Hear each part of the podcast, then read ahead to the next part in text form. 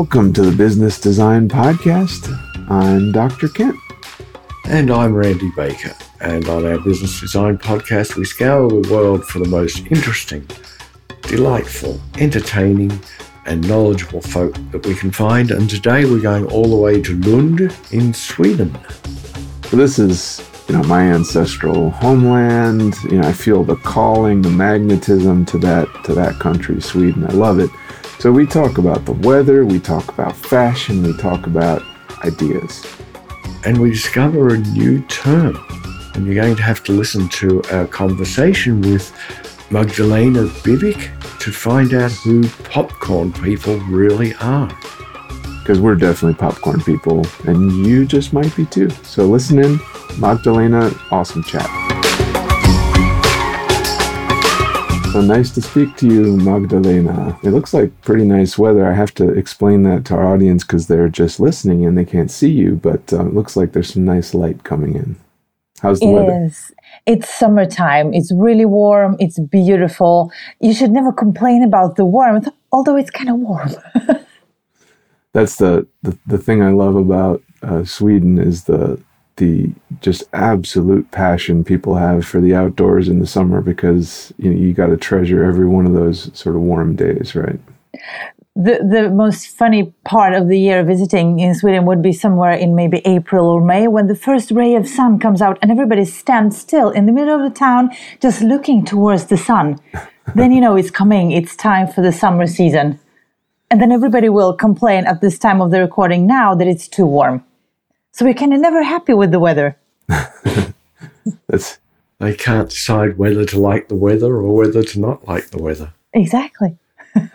my grandmother in um, Minnesota uh, would always say when I was small and it would get up to you know maybe 80 degrees you know or 30 degrees Celsius or whatever and and she would say oh I suffer so you know so nice to talk with you and speaking of weather and Sweden and suffering, um, tell us a little bit about about you and, and what you do. Well, uh, I am uh, an owner and founder of an idea generation agency. Most of the time, a one woman show, but sometimes I, I bring in help. So basically, I help people to understand their idea generation process, their own internal idea generation process, and how to uh, generate something that their customers will want based on behavior either a an existing behavior how to generate something you know for, for a specific behavior or how to create a behavior in in the customer uh, with the help of good ideas. So everything i do revolves around idea creation idea generation i love that idea creation generation ideation all exactly. these words are, yeah. are fun but they're they're kind of words that grasp around for something that's almost inex- inexplicable. It's also not pronounceable, inexplicable. but it, it's sort of um, an intuitive thing, right? So how did you how did you first get into that and, and figure out that it was uh, something you could do use in commerce? You know that your mm-hmm. intuition could actually be something attached to business. You know, I've been doing this for years without labeling it. I've been uh, teaching entrepreneurship for years and years, and during class and also I've been a CEO of a, believe it or not, a stand-up comedy company that belonged to my ex-husband. We had three different clubs running, and I, what I figured I was doing the best was creating ideas, and then people would start asking me, "How do you come up with all those new ideas?" And then I started teaching it, and people would ask even more. And we started, I started creating exercises based on both the problem solving, as everybody talks about, that good ideas emerge out of problems and pain points, but also for the sake of it, uh, for, for the academics of it, and for the for the art of it. So I've always been doing it. I cannot even explain in detail how I do it, but just I just do it, and that's what people want out of me. So if we go a little deeper on that, uh, just then Randy's going to bring some sense to this madness. But um, but if I go one level deeper, do you have are your parents, your your surroundings, your upbringing, your multi sort of culturalism, uh, multilingualism, international everything. Mm-hmm. Where did the intuition come from? Were I, your, were they intuitive? No, they they are my, my dad. Well, oh, maybe. Well, yeah, my dad. He's um, I call him the crazy professor, but within cars. He would he would buy when I was a kid. He's retired now, but he would buy used cars that have been in accidents, and then he would work on them, and he would fix them, and then he would sell them, and he would always let me be in his workshop. My mom would always dress me in white dresses, and my dad would always have have me play with the car oil. So they are divorced now but I've always been a part of something, you know, creating something. And then I remember I, as a child, I wanted to become a fashion designer. So I would actually make my own clothes. And still, I read everything and I would draw, and they would actually let me paint on my furniture in my room. So, room looked like crazy and I've been always like testing stuff and trying out stuff and would change styles. And you know, one month my room would look like a hard rock cafe, and the next month it would look like an artist studio, a bohemian chic, whatever. So I've always been like that. And when I started studying, my my parents, my Polish parents, thought that their bright daughter should become a lawyer. So they put, I, I applied to law school and found out no, no, no, this was not at all for me. So I started studying uh, business and economics and marketing. That was a little bit more creative. I graduated from both. I have a double major, but I've always been, you know, going towards something else. So I had a little break of seven years, turning 30, when I said, you know what, I'm going to become a dancer. So I had like people have the 30 year crisis. Mine was maybe a little bit more advanced because I quit my high end job with the corner office and the company car and, and whatnot to become a professional dancer and choreographer. And you know, in my 40 year old crisis is actually correcting a mistake because when people when people ask me for, for the last 15 years, when people have asked me if you were to do it all over again, what would you change about your education? And I would say for the last 15 years, you know, I should have studied psychology.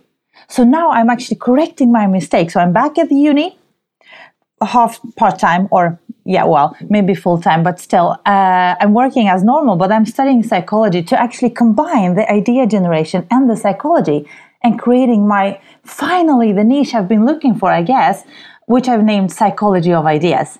So I'm going deep on the idea generation because I want to understand the, the behind the scenes of idea generation because I can get into the flow state with a blink of an eye. I can decide how to and I can do it. And if I can do it, maybe other people can do it too. So, Magdalena, I find that fascinating because um, when I was 15 ish, 16, I wanted to be a lawyer when I was 18, I decided that business studies and marketing was the route I wanted to do. While I was at college, I decided that psychology was something I needed to pick up, so I picked up psychology as well. All right. So, business, marketing, psychology, and ideas all very much interrelate. And I'm the sort of guy that has more ideas than I can ever follow up on. And other people that I know have no ideas but wish they could get them. I've never been able to bridge the the reason some people have no ideas and other people do, but it seems that you've found a bridge for that. Yep. Uh, now I know you can't give away your secrets, and I wouldn't ask you to do that. That's what people pay you for. But how did you discover that bridge?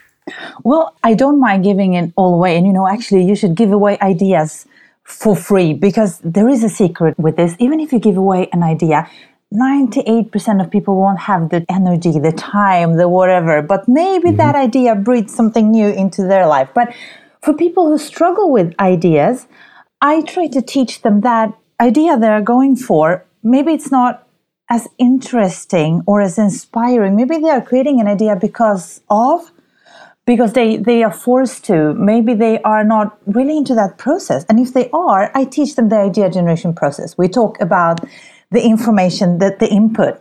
The input is crucial because if you if you don't have creative and high quality input i mean you cannot find an idea out of nothing. So you need to have all the building blocks to be able to build a house. The first thing i do with, with clients who are stuck and don't have any ideas I ask them to get off social media for a month and only consume high quality content. And then let's get back to, you know, let's let's talk about it in a month and magical stuff happen because when they only consume great content and good good information in they open the door to a great idea generation process. And also, we talk about the imposter syndrome, the what is the worst thing that can happen scenario. I mean, if you, if you try to create an idea and, and you're afraid that it might, might, might, might fail, I mean, most ideas fail. Rare ideas become successes. And I read something, I'm a little bit connected to the D School at Stanford, and, and there, they did a study that three great ideas came out of 82,000 idea suggestions. 82,000 down to three. So I mean, if you if you are stuck because you are afraid of pursuing something that might fail, okay, let let's create eighty-two thousand more, and, and let's see which one sticks. For people who have too many, I give them a an idea timeline and I give them a checklist to prioritize and, and score their ideas. And if they still want to go after everything, I mean, uh, there are people who would love to pursue 10 ideas at once I allow them, so to say, to pursue all of them, but in a maybe a 20 year timeline. So if the idea is still interesting in 16 years, by all means, go ahead. And this is a hypothetical gameplay, but it actually works. There is, a, there is another element about your background that I find intriguing because um, my wife was also into fashion design. She went to fashion school. Um, she wanted to be a fashion buyer for um, retail stores and discovered that that wasn't where her passion was. She then changed into business studies. She became a CFO. So we now, when we go to restaurants, we will sit down, we will just look around and we will redesign the restaurant in our heads, oh, yeah. you know, conversations. You know, the bar should be over here and the waiter should be doing this and the menu should look like this. So we exercise our creativity continually just by looking at the world around us. And it sounds like that's what you're trying to get your clients to do is to exercise their creati- creativity by observation rather than by being fed their ideas. Oh, no, no. Make sense? That makes total sense. I want to create, I want to transform them into idea generating autopilot machines. Right. So everywhere they go, they will see it's actually, but it can be actually a little bit disturbing because if you are at the state of idea generating on autopilot, you find solutions to every problem, and that can be annoying, not for yourself, but for the spouse and for the friends and. yes, absolutely. But but still, you find very cool ideas, and once you are in your idea generation autopilot machine state you also are generous with, with giving away ideas because there there is no chance. I I maybe create ten ideas a day, and I will probably give away nine and a half of them a day because there is no time, and somebody else might do it better. And that is also a secret to if you are an idea generator and if you keep if you get ideas easily i call us or them popcorn people you know ideas pop out every day like popcorn all the time you will not be able to, to do all of them. So give them away. Maybe there is somebody more capable or, or competent to pursue that idea or sell them. So I am super intrigued by a couple of things. One is I want to take us back to to your brand, to who you are. Um, and I the the stark nature. I mean, it's clear from you know all of the images of you online and so forth that you're an artist and and you have that mindset.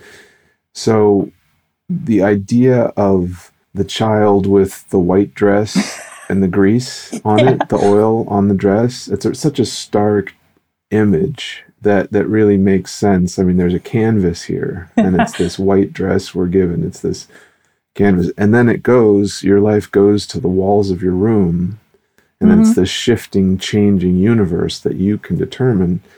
And then the canvas becomes you because you're saying the dance mm. dance is the canvas. This is me. I can do this myself. I can move. And the improvisation that's part of comedy so these comedy clubs. So i'm really curious. It, it sounds to me like the way just the way you have been brought up and the way you think is different.